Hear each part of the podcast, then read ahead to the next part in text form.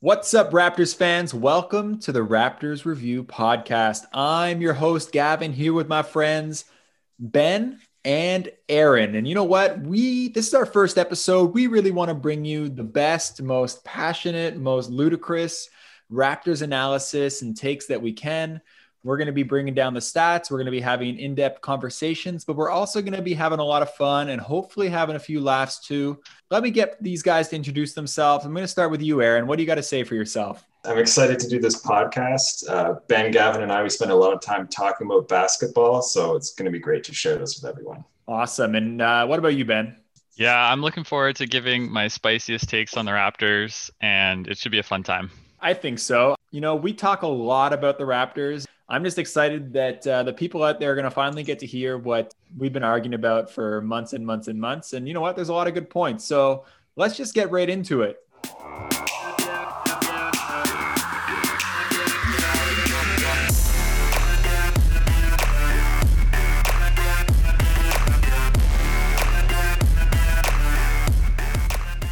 So I want to go over a bit of the statistical profile of the Raptors, see how they rank defensively and offensively compared with the rest of the league, and maybe dive into a bit why they're struggling.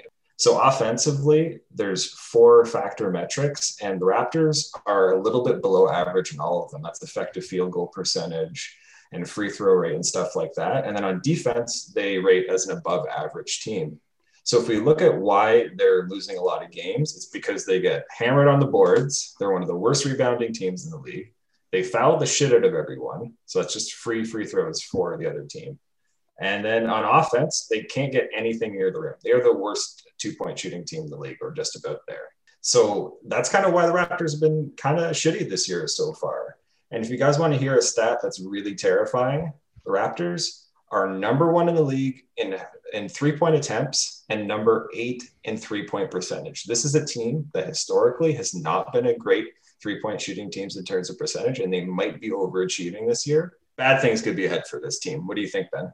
Yeah, I'm very concerned about this Raptors season. Their offense, when they're not hitting threes, feels like it's just a disaster. We don't get any clean looks around the rim, and we don't take any mid range shots really, besides Siakam, and he needs to stop taking mid range shots. So it feels like on offense, we're we're really bad and we we don't have an elite scorer to go to when the offense isn't working and we're not getting those threes. I do think our defense is still really solid, except for the free throws. I'm not sure why the fouling has gone up so much this year. It might have something to do with losing our two centers from last year, and we don't have that same cohesion that we did in previous years. But this team's in trouble. I I'm kind of on the fence about whether they need to blow it up or not. Pretty hot for the first like we got a while before the trade deadline here. I'd want to see them try this out a little bit longer. I know a lot of the players in their post game interviews have been talking about how, you know, we're in every game. They're not getting blown out in most games, and they're there right at the end. They're just dropping a lot of games. Now, what worries me though is that they're saying that, but their net rating, their point differentials, they're not of a contender. They're not of a top team. They're pretty much like right in the middle of the road when it comes to offensive rating, right in the middle of the road when it comes to defensive rating. And of course, that makes you right in the middle of the road when it comes to overall net rating. And like you said at the start there, Aaron, they've been shooting the ball well from three. So we can't really chalk up this seven and 12 record to bad three point shooting luck. And if that regresses to the mean and they go back to where they've usually been, things could be getting pretty dark pretty quick they got to get some stuff at the rim. Yeah, agreed. And to me, the most disappointing player this season and one of the big failures around the rim has been Pascal Siakam. This is a guy that last year, coming off a championship win, started on fire. He he got All NBA last year, second team All NBA, because he had a couple super hot months to start the year. But then after that, he kind of looked a little bit listless. He was missing lots of bunnies around the rim. His shooting started to go. And then we all know what happened in the bubble, where he was an absolute disaster in the playoffs. Probably cost the Raptors a conference finals appearance, maybe even a finals appearance because of how poorly he played against the Celtics. You know, this is this is a guy that I think a lot of Raptors fans at the beginning of, of last year would have would have pinned the franchise's hopes on, and then he's been very disappointing since that. And and this season, according to 538, their overall Raptor, that's their sort of their metric for how how good a player is depending on both the, the player tracking stats and the box score. He's a negative 5.2. That's even worse than Aron Baynes, who's a negative 4.9.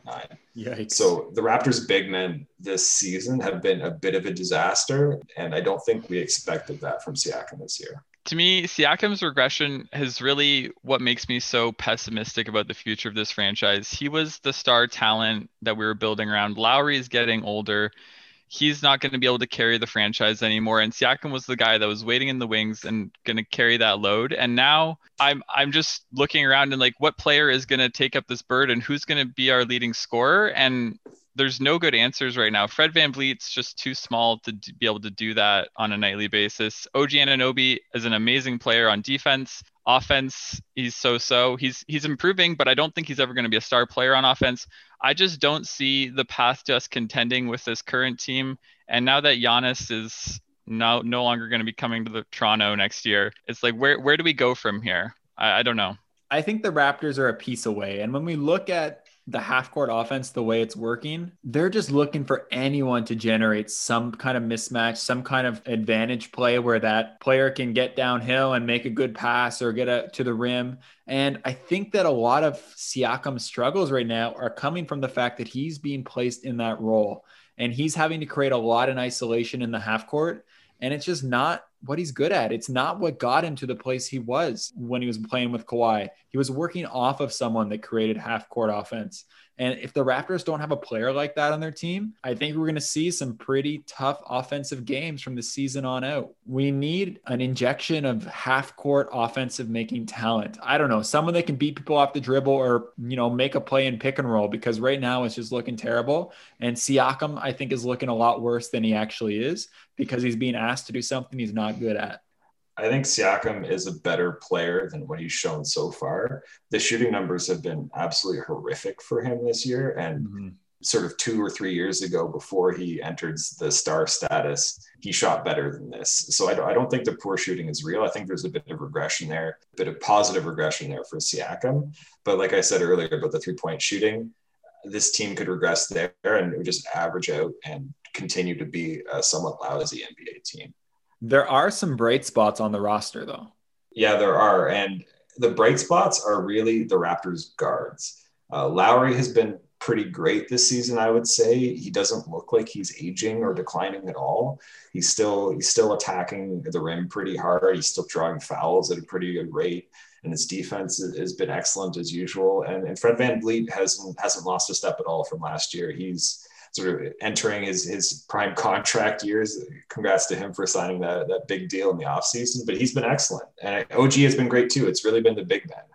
Yeah, for sure. I mean, Kyle Lowry didn't look so good in that game against the Sacramento Kings, getting thrown out like that, costing us a bunch of tees. But overall, I have been impressed with his play, especially as he's getting older. It doesn't seem like he's slipping, and he's doing a lot of the stuff that makes us Raptors fans love him so much.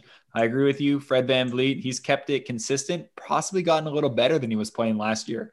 Definitely on the defensive end, I see him digging in a lot more often. And OG, OG, this guy, I think he's the Raptors MVP, best player on the team. And they struggle so much when he's not on the squad. Just shuts people down and splashes threes. And I, I'm just here for it. I love OG this season. Gavin, do you do you know what OG shooting from three this year? I'm gonna guess like high 30s. 37, 38? 43%. Yeah. The guy that, is, is shooting the lights out right now. That makes sense. And the guards are good. Even in the backup roles, I like some of the guys we've brought in, but our bigs are so bad. And part of the issue there, and I might get killed for this, maybe justifiably so, but part of the issue there is Chris Boucher. The guy has been shooting Absolutely. amazingly from three, but the rest of his game hasn't really come along. Ben, do you want to talk a bit more about that? Yeah, Chris Boucher started off this season super hot, and everyone jumped on the bandwagon that he's the, the Raptors' best center, and he's going to save our center position, and he's going to be most improved player, six man of the year, yada yada yada. Everyone's giving him all the awards ten games into the season.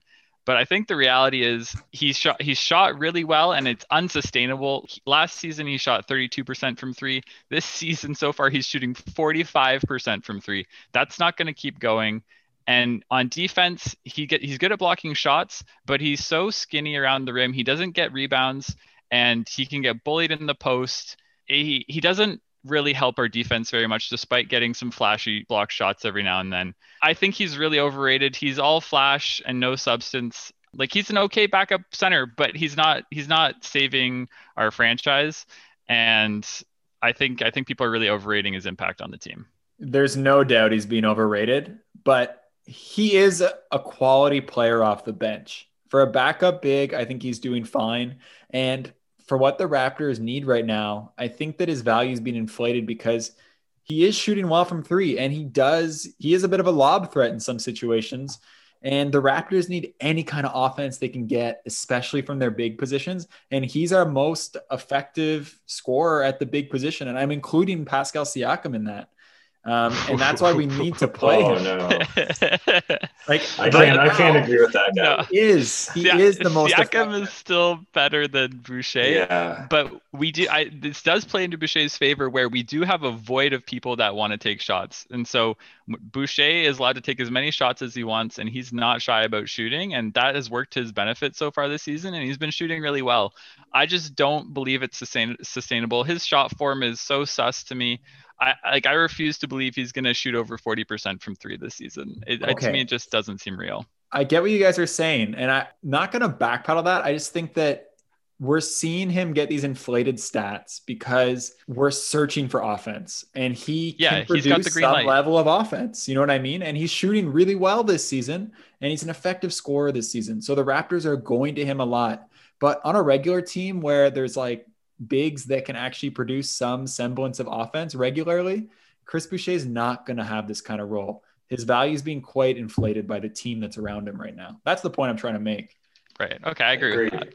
And and just to back that up, the the numbers on Boucher, he's he's only averaging 22 minutes a game. And this is for a guy that, you know, has been shooting the lights out and has been almost leading the league in blocks per game, despite only playing 22 minutes. And there's a good reason why he only plays 22 minutes. It's because there's a lot of guys that he just can't match up with. He's a big liability in a lot of situations, and he's not the answer. If anything, he might even be part of the problem. One thing I want to talk about the Raptors roster is Raptors bench. A couple years ago, we had the famous bench mob that would come out and just kill teams. Like it was just more like the having the starters hold serve with the other team. We just knew the bench was going to come out there and slaughter the other team's bench. This year doesn't really feel like that. Why do you think that is, Ben? I think we've had a lot of players fail so far this season. I think going into the season, Nick Nurse expected big things out of Matt Thomas. He hasn't produced so far. He's ba- barely been able to get on the floor in the last few games. Terence Davis was another guy that was awesome last season as a rookie, and so far this season hasn't been able to play any defense. Doesn't look like he knows what he's doing out there. It looks like he's taken a step back from last year. And then Norman Powell's been kind of hit or miss. When he's been in the starting lineup, he's looked great, and then when he's been coming off the bench, he's looked pretty so-so. And so we've been turning to guys like Stanley Johnson and Yuta Watanabe that have barely played in the league in the last few years. They've not been in regular rotations and they've been overperforming for us, I think. But we're really we're really searching for a reliable bench unit at this point. I got a theory, okay? And when you think back to those bench mob seasons where we knew the bench was just going to kill the other team's bench, that core of that bench was Pascal Siakam, Fred VanVleet, Norman Powell. They all coalesced around that G League championship. All these players played together basically as the starters on that G League team that went and won the G League championship. And we don't have that now like our bench is players that are picked up off the scrap heap and have kind of come over from Europe in some cases or been uh, rebuilding projects with guys like Stanley Johnson or even Watanabe. And I like those players. They're solid, but they just haven't played together that much. And our rotations are all over the place. We don't have a strong bench identity right now. And that was what was the strength of those Dwane Casey teams with the bench mob was that, you know, Fred VanVleet, Pascal Siakam, Norman Powell, Jakob Poeltl, these guys had an identity as the bench mob and they'd played together through a whole playoff run before. It's all odds and ends right now. And I think that's a big part of the reason why our bench is not as good as it's been. Individually, we have some bright spots on the bench, like Ben mentioned, but all together, it's just not there. So we're having to mix starters in with them a lot more than we did in the past. And it's just making for a much messier team. And it's something we got to get used to. Agreed. The, the bench has been a real a real sore spot for the Raptors this season. All right, let's get a little bit of a review of the week that was here. Raptors played four games. Game one on Sunday versus the Pacers, the Raptors won 107 to 102. On Monday, the Raptors played the Pacers again in a little back to back series. The Raptors lost that one 129 to 114. Then we had the game against the Bucks, a very exciting match, I got to say. Raptors lost that one 115 to 108 last game of the week and probably the worst one. Friday, OG Anunoby didn't play, but the Raptors played the Kings and they lost 126 to 124. This gives the Raptors this week a record of one and three. Guys, I'm just wondering, you know, what was your initial takeaway from the games this week? Were any of them particularly hard to watch? What was your favorite one? So the favorite one was absolutely the Sunday game against the Pacers. The Raptors were without Kyle Lowry and Pascal Siakam for that game. OG had one of his best games as a pro. The guy was was so disruptive on defense and our offense. He was he was dribbling, he was shooting, he was doing everything for the Raptors. Stanley Johnson probably had his best game as a pro or at least in the Raptors uniform in that game. And they really clutched out a, a tough win against a, a, pretty solid Pacers team. I haven't watched the Pacers much this year, but but they're well coached. They've, they've got a decent amount of talent. Like I fully expect them to be uh, fighting in the playoffs. Like that's a solid team. So getting that win, I think that was the best win of the Raptors season so far. Like the way that they competed and the amount of shots that they were making, it was very impressive. No doubt.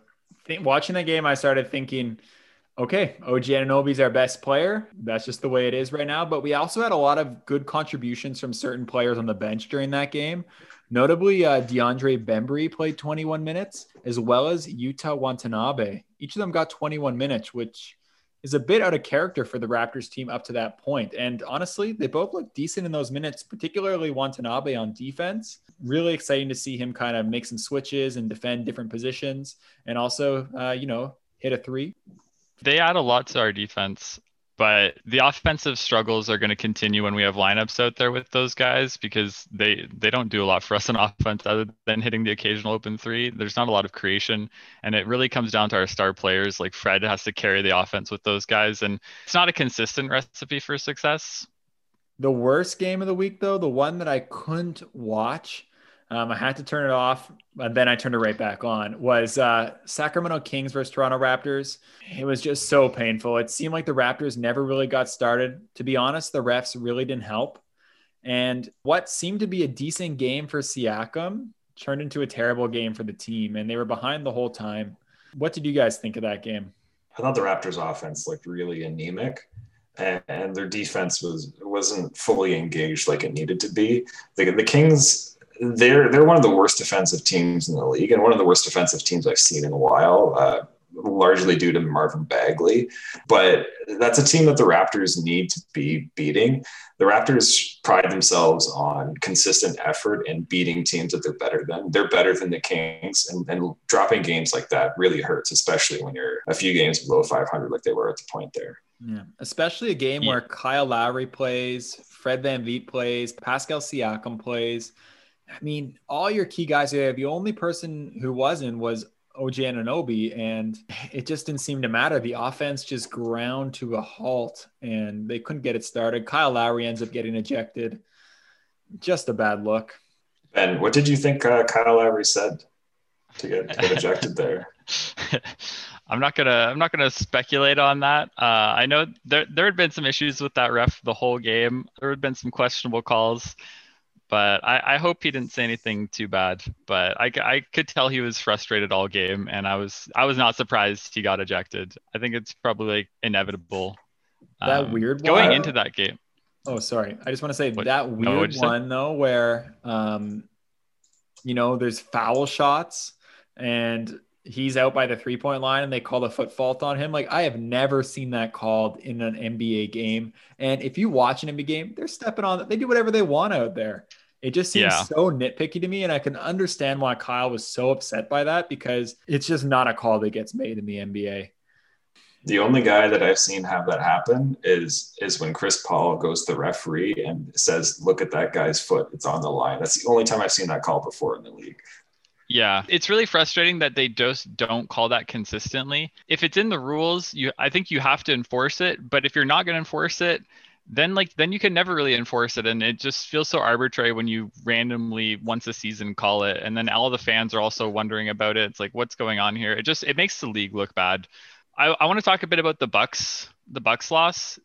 I thought the Raptors actually looked good in that game. And like going into the Sacramento games, I was feeling really high on this week, even though we were one and two up until that point. I thought they played the Bucks really well. And that was really encouraging for me. The only discouraging part of that game was Siakam really struggled on offense, but it's a poor matchup for him. The Bucks have lots of defenders that can deal with Siakam, and it looked like he didn't really know how to get past anyone which is understandable when Giannis is the person that's guarding you. But I thought the Raptors really competed hard in that game. And then coming back to Sacramento, they just did not have the same intensity. I think if they played like they played against the Bucks, they would have easily beaten Sacramento. And the Raptors can't take nights off this season. They're not good enough to.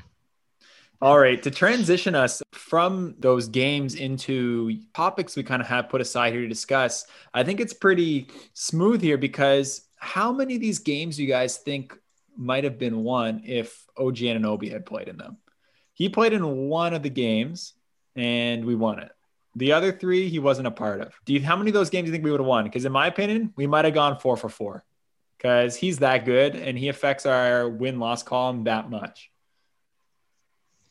I think he's that good, but I, I, I, have a hard time going with four for four. I think you probably win that Kings game, but you probably still lose to the Bucks. And, and the Pacers are, are, a good team. They kind of trounced the Raptors on Monday. That game wasn't that close, so I, I think it'd be more like a two and two record instead of a one and three record. No way. Honestly, like Giannis could have done nothing against them. He would have totally locked him up. I'm joking, but I think it could have easily been a seven points difference having OG guarding Giannis instead of Pascal Siakam because that just didn't look fair. It, it's certainly possible. It's just that you know OG is having his best season yet, but he's still he's still pretty limited in offense, and he's not super helpful on that end aside from his hot shooting. So I don't know how much he would have helped. I think I'm with you, Gavin. I need to grasp onto any straws of hope that I can for this season, and I think that is a good one. And yeah, maybe we could have gone 4 and 0 and our season wouldn't be over like I think it is right now. Um, so maybe just OG is the cure for all our ails. And with him, we won't lose anymore. I certainly hope it's the case. Let's hope. Let's hope. So I'm guessing just by, you know, Aaron's straight up denial and Ben's somewhat cynical answer that you guys do not think that OG Anunoby is the Raptors' most valuable player to this point. I do not. To me, it's still got to be Kyle Lowry. He's the heart and soul of this team. He's their best offensive player, and, that, and that's really where the Raptors struggle the most isn't generating any kind of offense. And he he's the best guy on the team for that. He's also a great defender. He's also their leader. I think this team would be in, in complete shambles without Kyle. Ben, what do you think? I'm in total agreement. Kyle Lowry has been our best player for every year except the Kawhi year, going back to like 2014 or something like that. He deserves a statue, and this franchise is nothing without him at this point. And I, and I think that's very true for this season. He's the heart and soul of the team. So I OG's not there yet for me. If he starts doing more on offense, he he could get there, but not quite yet. Hmm. Speaking of Lowry, him and VanVleet were recently named to the 60 player team USA Olympic pool. What do you guys think? You think they have a chance to make it? I think that Kyle Lowry might make it. He, he's well respected around the league, uh, around the league as like a veteran leader, as, as a, like a lot of players look up to him for his composure and also just the way he plays basketball. He plays like super intelligently. He plays super hard all the time. And I don't think he would be a starter or even get many minutes for that team, but I think he could crack the roster if he really wanted to. But I don't I don't know how committed he'd be to play over the summer just to go to the Olympics let's remember that Derrick White was on the World Championship team last year. Yeah, and... that was a Popovich uh, move there, and really lost a lot of respect by by doing that. I think. I think Lowry and VanVleet. I don't think either of them are gonna make end up making the team. I think they could get close and be late cuts. There's just so many good players vying for making the U.S. team, and last I heard, every player was interested in playing, and that might change because of the scheduling issues. Who knows when the Olympics are actually going to happen? But unless there's a bunch of players bowing out, I don't see either of them making it. Lowry's going to be 35, maybe 36 by that point. He's old. I, I, just see them going with someone younger that they want to like incorporate into the US system going forwards for future years. And so I, I have a tough time seeing Lowry making it. And I don't think VanVleet's quite good enough. But so, it's nice that they're getting to invites at least. Yeah, I, I kind I think you're probably going to end up being right, but I think that Lowry has a legit shot because the team has always selected a few end of the roster guys that just embrace being role players. And I think they look at Lowry as being like a guy that could embrace being a role player. So like I think he has he has an outside shot of making it. What Honestly, do you think? Yeah, I think you guys are wrong. I think VanVleet has a better shot of making this team. First of all, a lot of the players selected for this Olympic pool might not be available because they might still be in the playoffs at that point.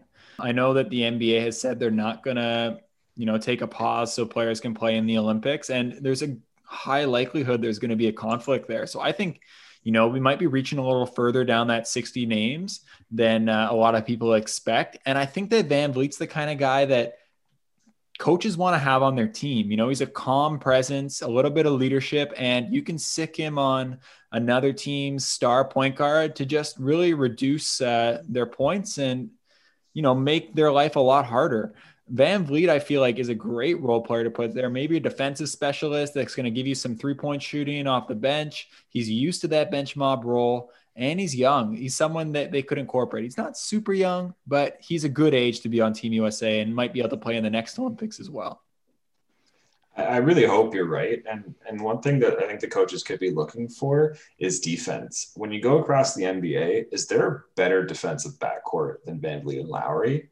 I, I really doubt it. So so I think you have to take that into consideration when you're building a roster, especially when you have so much talent at the at the wing and center positions on, on this roster. You got you got to give VanVleet and Lowry a look.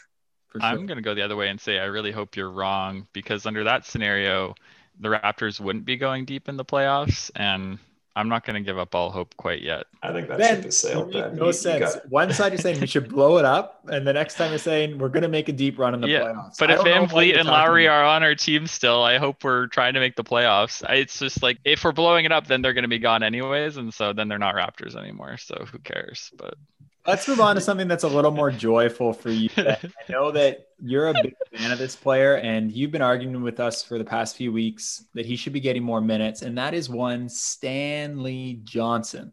Just tell us what you think about the man, and tell us what you think Nick Nurse should be doing with him. All right. So my pitch to Nick Nurse would be to slot Stanley Johnson in as our starting center, get rid of Aron Baynes, get rid of Chris Boucher. Boucher can still be a backup. I, I'm sick of Aron Baynes he's even he's looked better in the last week, but he's he still doesn't really do anything for me. He hits a catch and shoot three, but it's just like I I don't care. He's not he's not fun to watch. Give me Stanley Johnson. Give me small ball. He can just bruise people in the post with his Lowry-esque booty. And they'll on defense, they'll be so quick. They'll be stealing everything. It'll at least make the Raptors fun. So he is, should be getting all the minutes. Is getting out rebounded by 20 boards a game fun then? When you're just stealing those rebounds from the people that are grabbing them, absolutely. I don't want to watch Stanley Johnson play basketball. On offense, he's an absolute train wreck, and on defense, he's just a strong guy, a strong guy that gets in front of people. But he's not that much fun to watch. I, am all for Stanley Johnson not being a part of this team going forward. Ben, you're not going to respond to that? I I don't know if I can even. That's just that's a low blow. Stanley Johnson not being a part of this team anymore. Him and OG, he's OG number two. Their defense together is so fun to watch. They're blocking shots. They're grabbing steals. They're getting out and running. I, I love watching Stanley Johnson play. He's playing with joy this year. Unlike Siakam, he's having fun out there, and I love watching him play. I I hard disagree with that.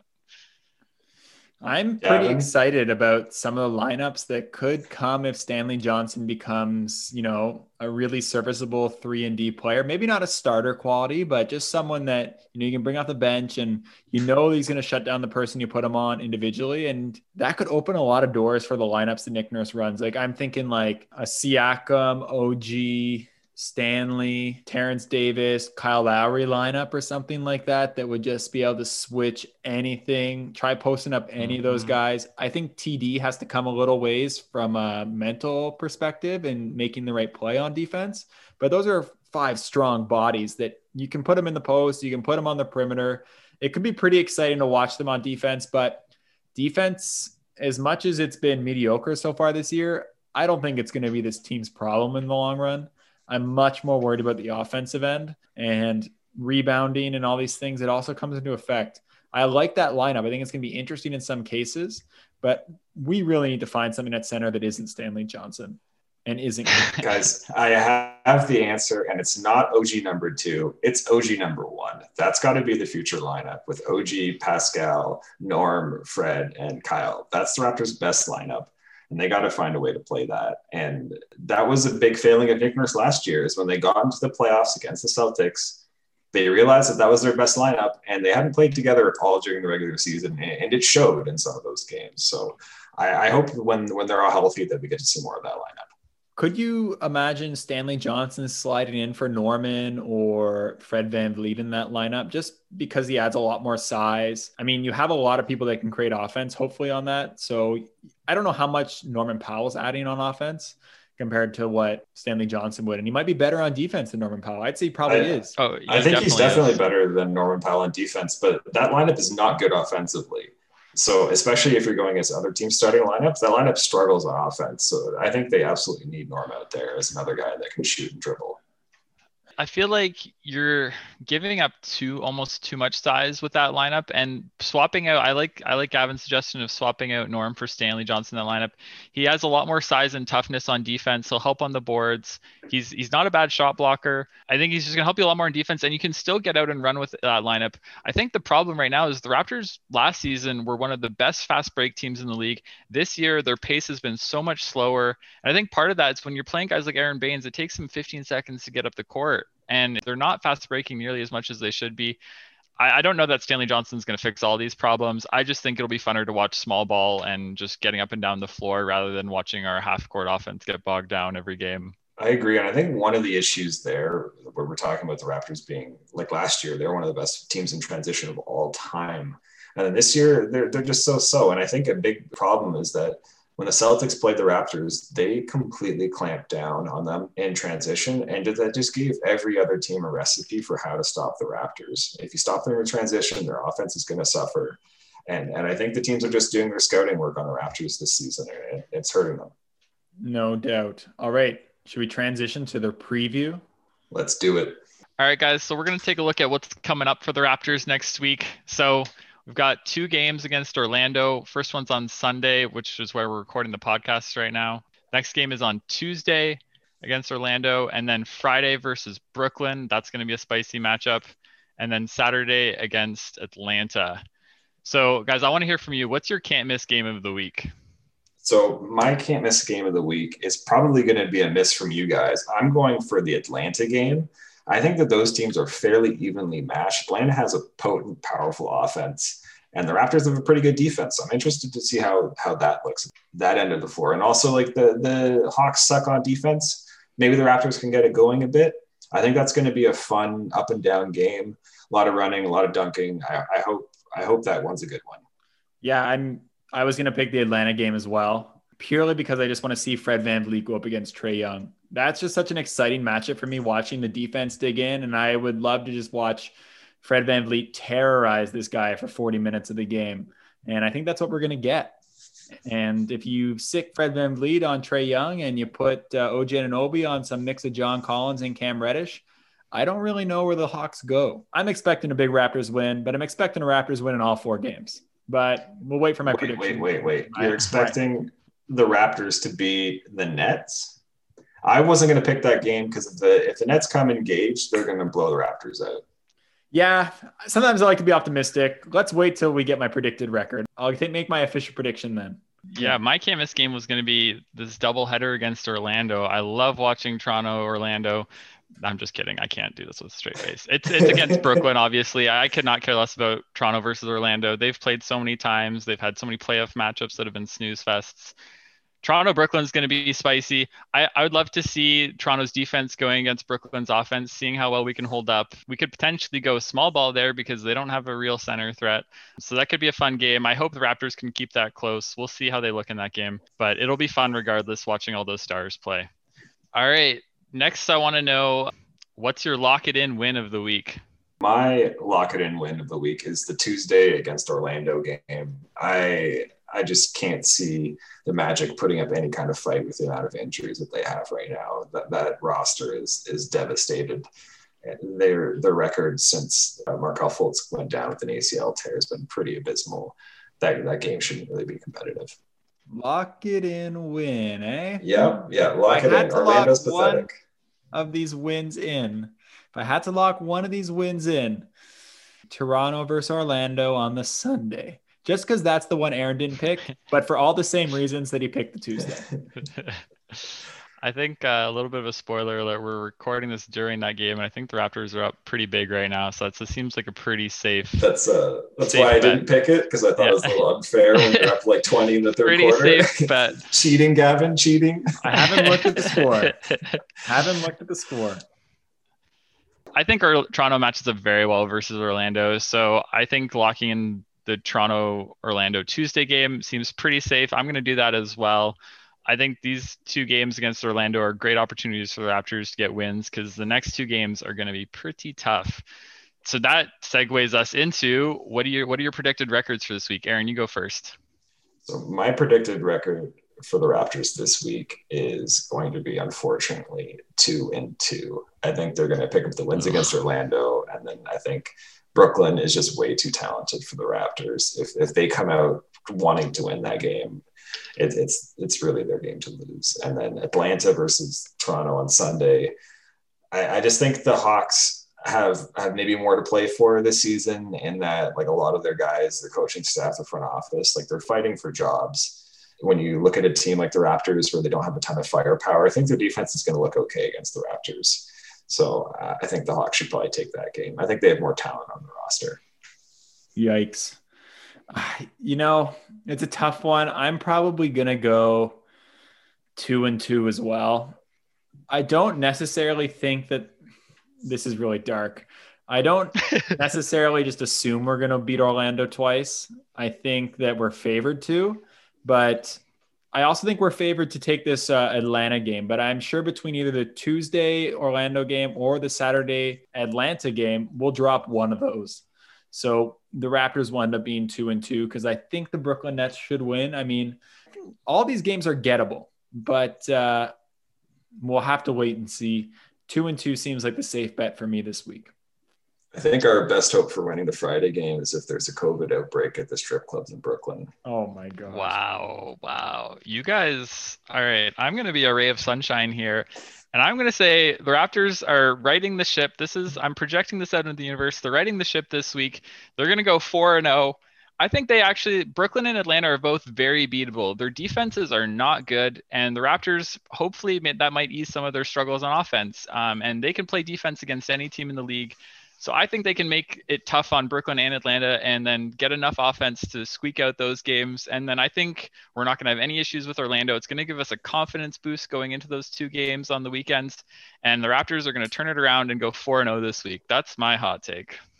This is how it works against Brooklyn. You know, you get Fred VanVleet against Kyrie, you get Stanley Johnson on Harden, and then OG's left with KD. They can't Done. do anything. Defensive yeah. is finished that should be the lock it in win. I think actually, I'm gonna I'm gonna switch it from Orlando to Brooklyn. Yeah. Lock it in. Oh gosh, that's a dub. Just so you know, Ben, we're recording these these predictions and tracking them over the course of the season. Just My so hot take know. is that I'm going to be the worst performing one at these predictions. not a hot take.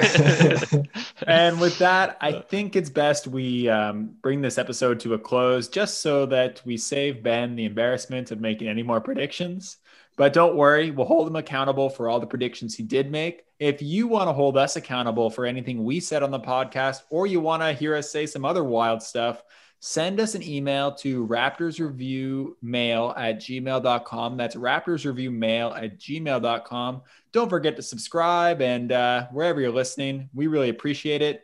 Thanks so much, and we'll see you next week. Bye for now.